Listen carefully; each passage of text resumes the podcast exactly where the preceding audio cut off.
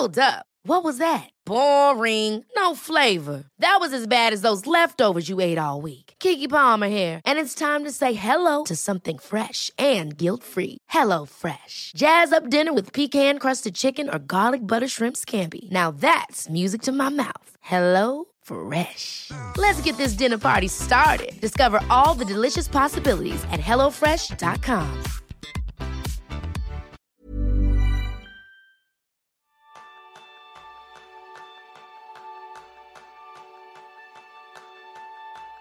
¿Sientes que a veces esto de la efectividad se te hace un poquito cuesta arriba? Pues claro, como sucede con cualquier habilidad que uno quiere desarrollar. Y ese es el tema principal del programa de esta semana, donde aprenderás cómo aplicar las claves del desarrollo eficaz de habilidades para que la efectividad se te haga un poco más cuesta abajo. Bienvenidos a un nuevo episodio de Kenso, el podcast donde descubrirás cómo vivir la efectividad para ser más feliz. Soy Raúl Hernández, aprendiz en ser cada día más habilidoso. Y yo soy Kika Gonzalo, aprendiz en aprender, que es una cosa que me apasiona.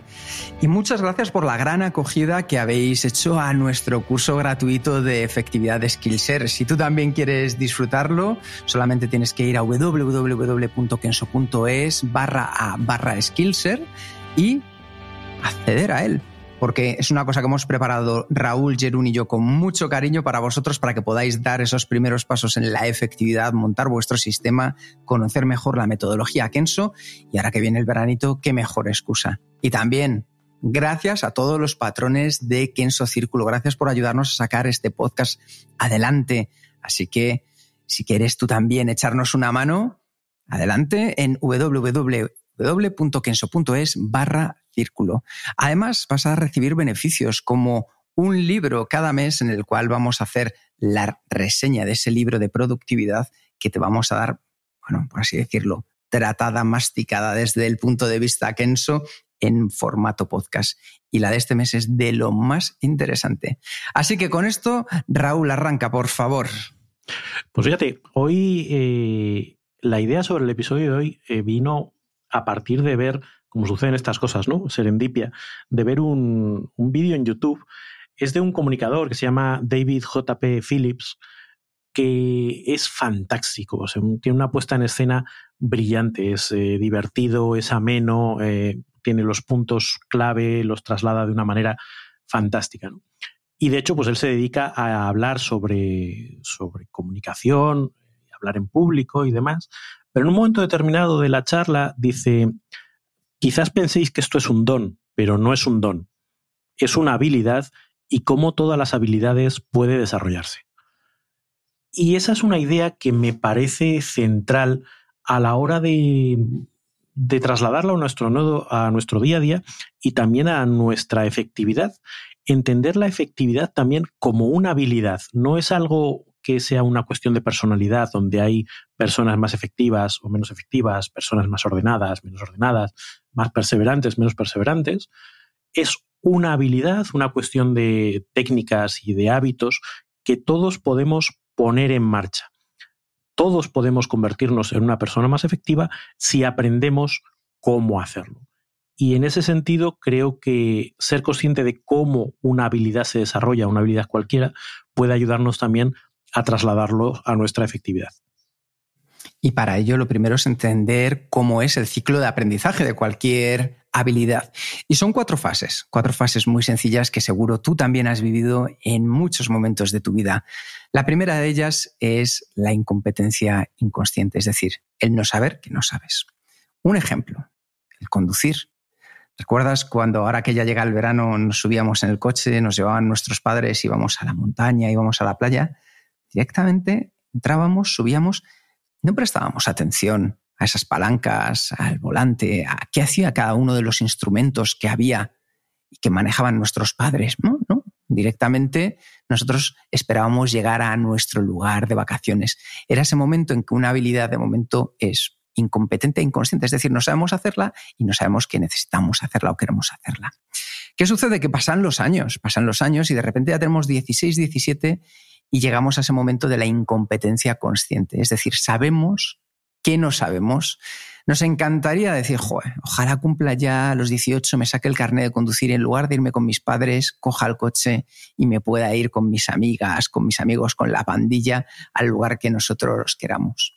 Ahí ya prestamos atención cada vez que nos subimos en el coche empezamos a entender para qué sirven cada una de los artilugios que nos encontramos en la consola, pero todavía no sabemos conducir.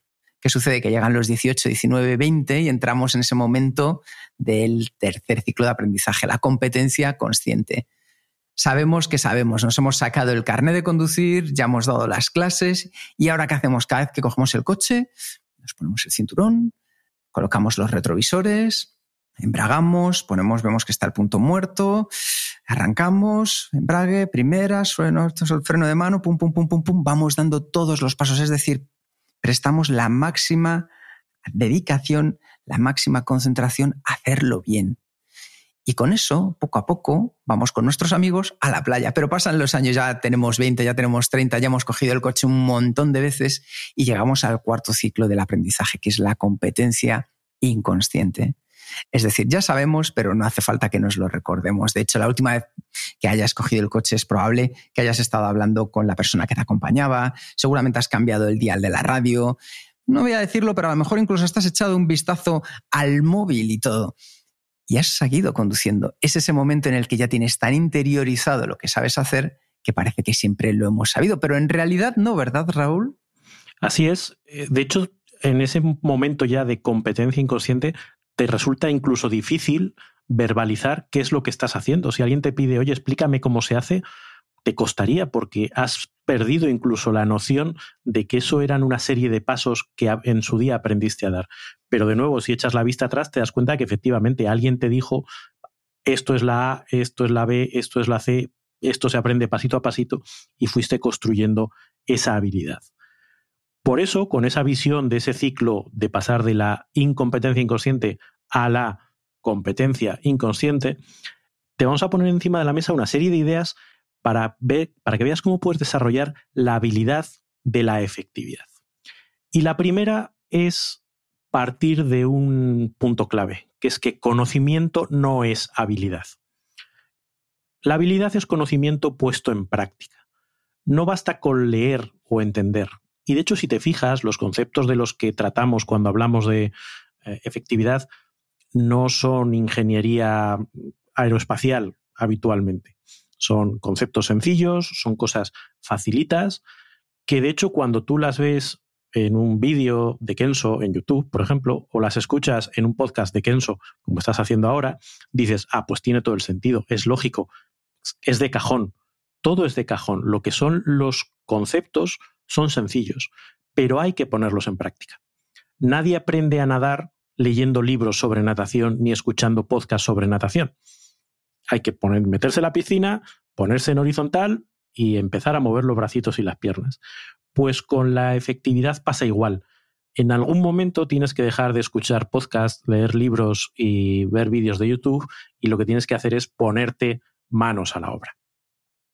Recuerdo, ahora que lo comentas, Raúl, a una clienta de coaching con la que trabajamos en Kenso a la que prohibí directamente ya que escuchara, entre otros, los podcasts de Kenso, porque buscaba esa perfección absoluta y pensaba que siempre en el próximo episodio le íbamos a contar. digo, sí, sí, siempre vamos a contar algo que te pueda ayudar, pero tú ya tienes tanto conocimiento que puedes poner en práctica que, como bien decías tú, lo que necesitas es ponerte las manos a ello. Y nosotros nos llevamos una bofeta de realidad el verano pasado, fíjate, un año, pero es algo que nos marcó muchísimo, Raúl. Estuvimos de vacaciones en Viveiro, una playa preciosa, y de repente había unos niños que estaban subiendo por las piedras y decía uno a otro, ¿pero dónde vas? Dice, a la playa secreta. Dice, ¿pero cómo vas a ir? Dice, pues yendo. Pero si hay que nadar, dice, pues nadaré, iré nadando. Y es verdad que era una playa que cuando subía la marea se quedaba como una cala escondida y tenías que subir unas piedras y luego nadar un poquito. Y yo decía, fíjate, efectivamente, para ir hay que ir yendo, en la vida hay que ir yendo. O sea que es un punto de poner en práctica el conocimiento, poner en práctica lo que hemos aprendido. Así es, pero no una práctica cualquiera. Y aquí hay un concepto que es eh, muy interesante y si podéis profundizar en él, y quizás un día hablemos eh, en exclusiva de ello, ¿no? que es la práctica deliberada. La práctica deliberada lo que te dice es que no hagas las cosas eh, simplemente por hacer. Y vamos a sacar el ejemplo de la guitarra, que a ti, a mí, que nos gusta. Sí. Tú puedes ponerte a practicar guitarra, te sientas y coges los acordes que ya te sabes y te pones a rasguear, pa, pa, pa. Y realmente dices, ¿estoy practicando? Sí. ¿Estoy sacándole todo el jugo a la práctica que estoy haciendo? No. La práctica deliberada tiene un objetivo concreto. Hoy voy a dar sin fallo el acorde de re y además voy a prestar atención muy concreta a la posición de mis dedos. Y además me voy a fijar muy bien en que estén en el punto correcto del traste para que suene de la mejor manera posible. Y voy a fijarme en la inclinación de los dedos. Y voy a tocar. Y si suena mal, voy a corregir ligeramente la inclinación de los dedos. Es decir, es una práctica que tiene un objetivo, que busca un feedback rápido, que te permite corregir y repetir hasta que interiorizas y metes en tu memoria a largo plazo, tanto muscular como conceptual, todo eso que estás practicando. Si no, es una práctica a la que le sacas poco jugo y que no, que no aporta mucho. Incluso en estos momentos de práctica deliberada puede o es perfectamente legítimo seguir una chuleta. Es decir, voy a hacer primero A, luego B y luego C. Por ejemplo, cuando nosotros hablamos del proceso que tenemos para eh, transformar nuestras eh, elementos que entran en nuestras bandejas de entrada en tareas. Pues oye, hay que seguir estos cinco pasos. Pues venga, el paso número uno, ¿cuál era? Es verdad, este. El paso número dos, ¿cuál es? Este. El paso número tres, es decir, esa visión que parece que vayas con ruedines, porque efectivamente vas con ruedines, estás con la L, estás practicando, estás yendo pasito a pasito, y ya llegará el momento en que eso sea una competencia inconsciente para ti. Pero ahora estás en el momento de hacerlo todo siendo muy consciente de lo que haces es lo que tú decías, ¿no? Esa rutina de cuando empezábamos a conducir, pues tú sabías que te tenías que subir y mirar el retrovisor, colocarlo, atarte el cinturón, colocar el asiento adecuadamente, ver que estabas a la distancia correcta. De, es que si no lo hacías, el examinador te echaba para atrás, ¿no? Y ahora, pues ya simplemente lo haces automáticamente, pero en su momento lo hacías siguiendo los pasos A, B, C y D. Pues esto es igual, con cualquier elemento de la efectividad que tú quieras poner en práctica, vete de forma muy despacito, siendo muy consciente de cada paso que das, asegurándote que lo haces correctamente, porque esa es la manera en la que las cosas acaban entrando en tu acervo, en tu forma de hacer. Y además una cosa que para esto es muy importante, como decía Raúl, es que tantas chuletas o tantas pistas o tantos disparadores como podamos poner a nuestro alrededor que nos ayuden a hacer de la manera correcta ese hábito, hará que las bases de ese hábito se construyan de una manera más sólida. ¿Por qué? Porque si tú al final, cuando comienza el día, lo que quieres es decidir que durante al menos la primera hora no abres el correo electrónico, si tú te pones un post-it en la pantalla del ordenador, si tú el día anterior has definido la primera tarea con la que te vas a poner en lugar de abrir el correo electrónico, si además has puesto un pequeño bloqueador en el móvil para que no te permita acceder al correo, lo que estás ayudando a tu cerebro es a que genere el hábito de la manera correcta. Y lo estás haciendo utilizando toda tu energía y toda tu conciencia, y eso desgasta mucho al principio. Pero esa inversión es la mejor posible para que cuando el hábito se convierta en una práctica inconsciente, lo hayas hecho de la manera más productiva. Y eso es lo que buscamos. Así que por eso es tan importante que ahora cuando comiences, sea el que sea el hábito que quieras elegir, te marques y tengas tantas pistas, tantas ayudas, tantas muletas, tantos disparadores posibles como pueda ser a tu alrededor para generar ese hábito de la manera más productiva. Sí, yo recuerdo eh, hace poquito en uno de los talleres que, hemos hecho que hablábamos de la forma de procesar el correo electrónico, ¿no? Y, una de las cosas que les decimos, oye, pues cada mensaje tú tienes que decidir cuando lo ves qué hacer con él. Y las personas nos decían, joder, pero es que si dedico tanto tiempo hacer eso con cada mensaje no termino nunca. Claro, pero tienes que aprender a hacerlo de manera muy consciente ahora, decir, vale, ¿esto qué es? Esto es de descartar, esto es de delegar, esto es de demorar, esto es... ¿Qué voy a hacer con ello? Es verdad, ahora vas a tardar mucho más de lo que tardarías una vez que lo tengas interiorizado, pero es que no hay forma de alcanzar esa velocidad de crucero si no empiezas haciéndolo despacito. Entonces, ese luchar contra mm, la, impaciencia, con ese querer correr antes que andar y andar antes que gatear, es lo que muchas veces hace que nos saltemos pasos en el desarrollo de la habilidad y acabemos pues tropezando y cayendo y diciendo, ah, esto no es para mí. No, pero tienes que hacerlo muy despacito. I'm Sandra, and I'm just the professional your small business was looking for. But you didn't hire me because you didn't use LinkedIn jobs. LinkedIn has professionals you can't find anywhere else, including those who aren't actively looking for a new job but might be open to the perfect role, like me.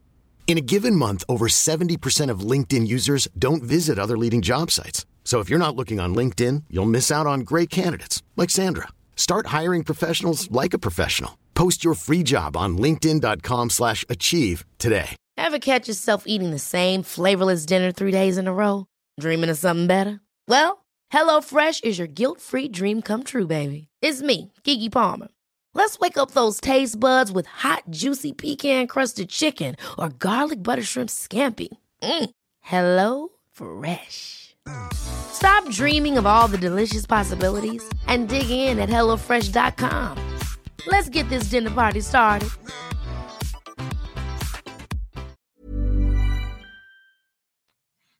Y ahí está uno de los trucos que cada vez que nos caigamos nos levantemos.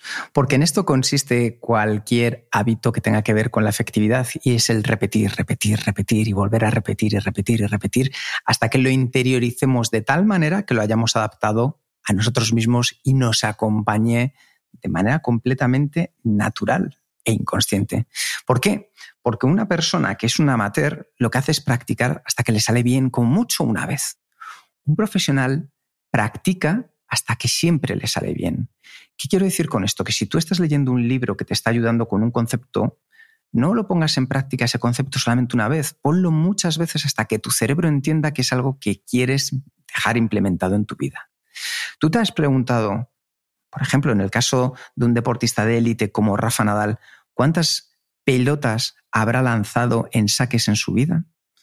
Es decir, ¿cuántos entrenamientos habrá hecho simplemente para virar un poco el ángulo, cambiar un poco la manera de coger la raqueta, probar con diferentes tensiones, probar con diferentes elementos dentro de su forma de, sacar, hasta que encuentra el punto óptimo? Y esto tiene que ser lo mismo. Y eso nos lo da el repetir. Porque dos personas pueden hacer exactamente la misma acción y hacerlas de manera distinta. Es, por ejemplo, lo decía antes Raúl, a nosotros nos encanta tocar la guitarra, pero es muy probable que la forma en la que tenga él, la forma en la que tenga yo, haya variaciones. ¿Es bueno, es mejor? Claro, para cada uno de nosotros será mejor lo que ha terminado haciendo porque le ha ayudado. Por eso, si tú cualquier hábito que quieras poner en marcha, desarrollas esa habilidad efectiva de repetir, repetir, repetir y repetir, te darás cuenta que cada vez lo vas perfeccionando. Y aquí sucede una cosa muy curiosa, y es que al principio cuesta un poco, pero luego enseguida se ve cómo se dispara la efectividad, es decir, de repente ya lo haces fenomenal. Y luego ya cuesta mucho llegar desde ese 80% al 100%, es decir, el terminar de, pulir la parte final, pues es la que ya puede costar un poco más, pero a lo mejor es que no necesitas tocar la guitarra como lo hace Slash de los Guns N' Roses. Y yo, Raúl y yo probablemente nos conformemos con disfrutar de tocar nuestras canciones con nuestros acordes, pero no vamos a ser nunca guitarristas profesionales. Si tú quieres ser como Rafa Nadal, tendrás que repetir las millones de veces que él lo ha hecho. Pero si tú quieres disfrutar jugando al tenis, entonces con unas cuantas miles de veces será más que suficiente. Sí, y en ese sentido lo que es importante es encontrar cuantas más ocasiones puedas para practicar y practicar en la medida de lo posible con fuego real, pero no siempre con el fuego real de mayor intensidad que te puedas encontrar. Es decir, que yo qué sé, imagínate que lo que quieres es aprender a planificar pues a lo mejor no tienes que eh, lo primero que te pongas a planificar sea pues un proyecto millonario en tu empresa. A lo mejor lo que tienes que ponerte a planificar es una pequeña cena con amigos, pero no una, sino voy a hacer 20 o voy a planificarle la cena a mi cuñado. O voy a, es decir, encontrar cuantas más ocasiones mejor de poner en práctica y de ir refinando esa habilidad porque no es lo mismo practicar eh, tú solito en tu casa que practicar en situación real. Aprendes mucho más de un proyecto real y te das cuenta de qué de lo que estabas eh, practicando es más importante y qué menos y qué es lo que tienes que reforzar que si simplemente estás tú con tu, con tu programa de entrenamiento, en fin, donde no hay realmente un riesgo de fallar tienes que buscar situaciones donde el riesgo de fallar exista, pero que sea pequeñito. No te vayas a jugar el puesto en la primera ocasión de práctica. Recuerdo, Raúl, un cliente directivo que tenía de, coaching que me decía, ¿sabes lo que yo daría por tener la capacidad de priorizar que me acabas de mostrar tú? Porque me enseñó todas las tareas y enseguida le hice un ejercicio rápido de cómo las hubiera priorizado yo. Y me dice, ¿sabes cuánto hubiera pagado yo por tener esto?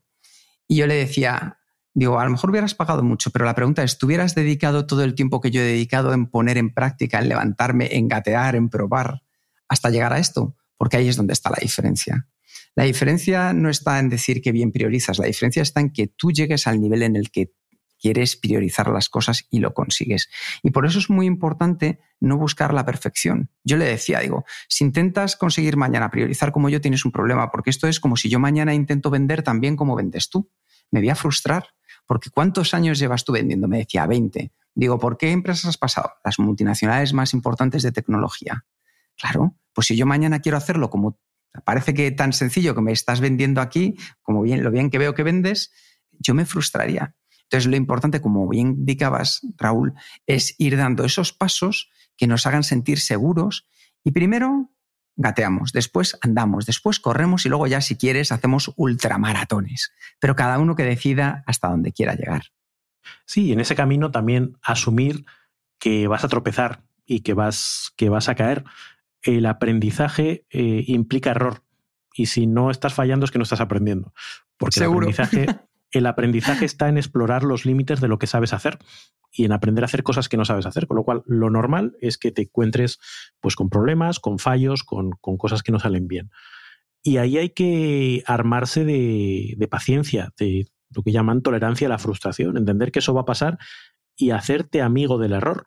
De hecho, hay quien, quien lo que dice es que tienes que buscar el error, porque es ahí donde vas a encontrar. Si simplemente te dedicas a hacer lo que ya sabes hacer, para asegurarte de que no fallas, pues ahí no vas a aprender nada. Entonces, en ese momento que tropiezas y que caes, hay que no frustrarse y además celebrar los pequeños éxitos obtenidos. Incluso cuando las cosas no salen 100% bien, si salen un 80% bien, ese 80% también merece celebración y merece aprecio y merece decir, oye, esto lo estoy haciendo mejor de lo que lo hacía hace dos meses.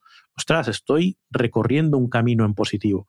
Claro, lo que tú dices, si yo me comparo con ese directivo que lleva 20 años vendiendo, pues siempre voy a estar peor que él que yo, yo ya no tengo tiempo vital para llegar a adquirir ese nivel de habilidad. Pero si yo estoy haciendo las cosas mejor de las que las hacía el mes pasado, oye, palmadita en la espalda y a seguir por ese camino.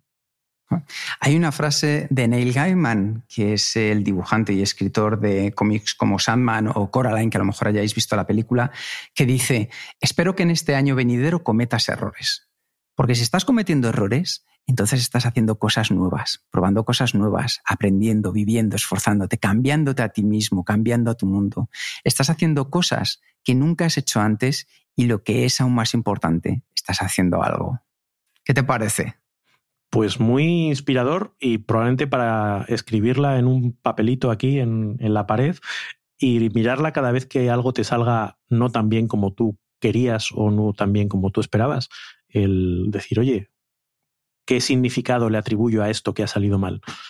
Porque, como hemos hablado en, ocasiones anteriores, la forma en la que verbalizamos lo que nos pasa tiene mucha influencia en cuál es el impacto que tiene eso que nos pasa.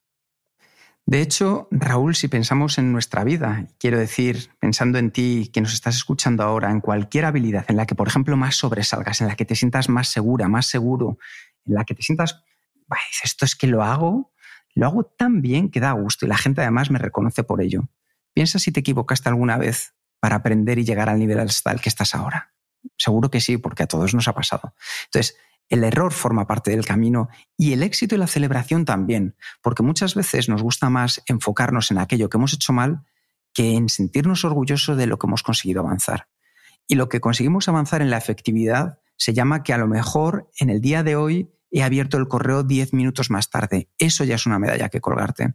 A lo mejor significa que esta semana he tenido cinco reuniones menos que la semana anterior. Eso es un éxito. A lo mejor significa que me he acercado un 95% este mes a los resultados que me había propuesto. Eso es un éxito. Y a lo mejor significa que he desarrollado una habilidad este año que me ha permitido llegar más lejos a la hora de ser productivo. Eso es un éxito. Y celébralo en el corto, en el medio y en el largo plazo, porque es lo que te da la motivación también para seguir construyendo y probando cosas nuevas. Y como sabéis, en Kenso siempre nos gusta llevar lo que escucháis a la acción. Así que, Raúl, ¿qué podemos poner en práctica de lo aprendido hoy? Pues mira, la idea es que tú que nos escuchas busques un área en el ámbito de tu efectividad donde sientas que estás teniendo problemas, donde sientas que no estás avanzando tanto como te gustaría. Que busques la forma de aislar esa parte. Oye, pues tengo problemas a la hora de eh, capturar las ideas que vienen. Tengo problemas a la hora de procesar mi bandejo de correo electrónico. Tengo problemas a la hora de definir un proyecto, lo que sea. Que lo identifiques y que te plantees un programa de ejercicios de qué cosas crees que podrías ir haciendo pasito a pasito para mejorar en ese ámbito concreto, en, ese, en esa microhabilidad concreta. Y que sigas durante un mes ese programa de ejercicios y verás como al cabo de un mes practicando con esa visión de práctica deliberada, con esa visión de avance gradual, haces la comparación de dónde estaba dónde estás y verás cómo tienes motivos para celebrar ese éxito. Y me gustaría buscar vuestro compromiso, es decir, que si os apuntáis a este reto que nos ha contado Raúl, que yo creo que es lo más valioso de todo, que es poner en práctica, lo he escuchado, que lo cuentes en los comentarios, que cuentes cuál va a ser tu punto de partida y que dentro de un mes vuelvas a contarnos cómo ha sido tu punto de llegada, porque nos hará sentir muy orgullosos de ello. Así que gracias como siempre por estar ahí, por estar escuchándonos. Sabemos que nos ayuda mucho el saber tu punto de vista, el conocer mejor cómo estamos yendo con la efectividad personal.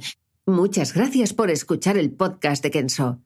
Si te ha gustado, te agradeceríamos que te suscribas al podcast lo compartas en tus redes sociales o dejes tu reseña de 5 estrellas para ayudarnos a llegar a más oyentes. Y si quieres conocer más sobre Kenso y cómo podemos acompañarte a ti, a tu equipo o a tu organización en el camino hacia la efectividad personal, puedes visitar nuestra web kenso.es. Te esperamos la semana que viene en el próximo episodio del podcast de Kenso donde Kike y Jerún buscarán más pistas sobre cómo ser efectivo para vivir más feliz. Y hasta entonces, ahora es un buen momento para poner en práctica un nuevo hábito Kenso. Practica, practica y vuelve a practicar. Nos escuchamos pronto. Hasta la próxima.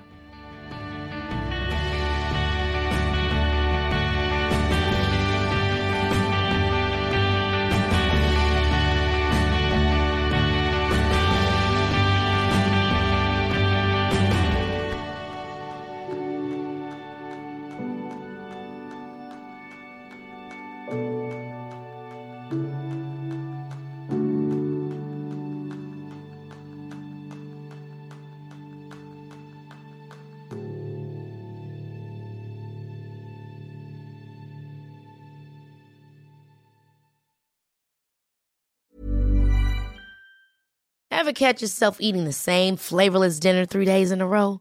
Dreaming of something better? Well, HelloFresh is your guilt-free dream come true, baby. It's me, Kiki Palmer. Let's wake up those taste buds with hot, juicy pecan-crusted chicken or garlic butter shrimp scampi. Mm. Hello Fresh.